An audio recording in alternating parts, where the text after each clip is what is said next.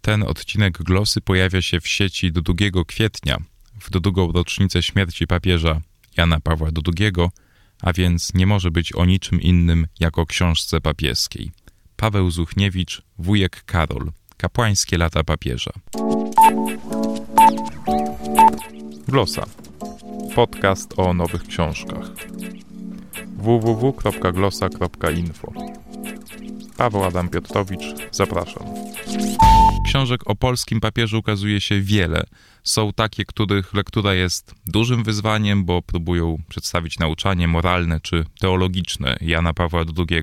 No ale są i takie, w których właściwie nie trzeba przerzucać kartek, bo jakimś dziwnym trafem kartki przerzucają się same.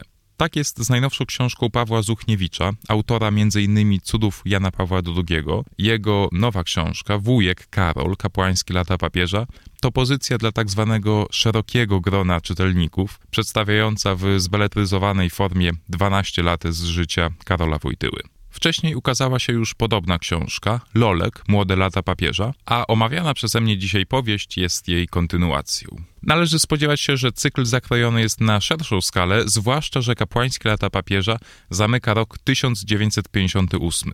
Wtedy to, a dokładniej 4 lipca 1958 roku, ksiądz Karol Wojtyła mianowany został przez papieża Piusa XII biskupem.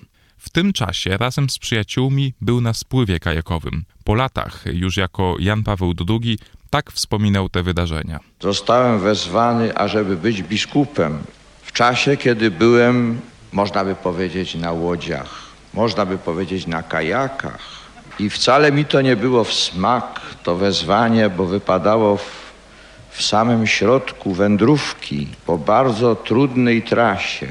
No ale musiałem pojechać do księdza prymasa i skoro już tak się stało, jak się stało, zawsze oskarżony ma prawo jakiegoś ostatniego głosu. Powiedziałem, czy ja jeszcze o coś mogę poprosić?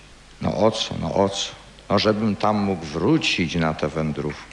Książka Zuchniewicza pełna jest takich właśnie epizodów, a jej treść opiera się na wielu źródłach. Są to przede wszystkim wspomnienia znajomych przyszłego papieża oraz artykuły prasowe związane z wydarzeniami, w których uczestniczył Karol Wojtyła. Zuchniewicz korzysta też z tekstów Wojtyły publikowanych w Tygodniku Powszechnym, a także z relacji o kościelnych wydarzeniach, w których ksiądz, a później biskup Wojtyła coraz aktywniej uczestniczył. Czy warto sięgnąć po tę książkę? Z pewnością jest ona solidnie udokumentowana, atrakcyjnie napisana i ładnie wydana. Jeżeli jednak poznawanie życia Jana Pawła II ma zatrzymać się wyłącznie na książkach Zuchniewicza, to grozi nam uznanie jedzenia kremówek po maturze za najważniejsze wydarzenie w życiu Karola Wojtyły.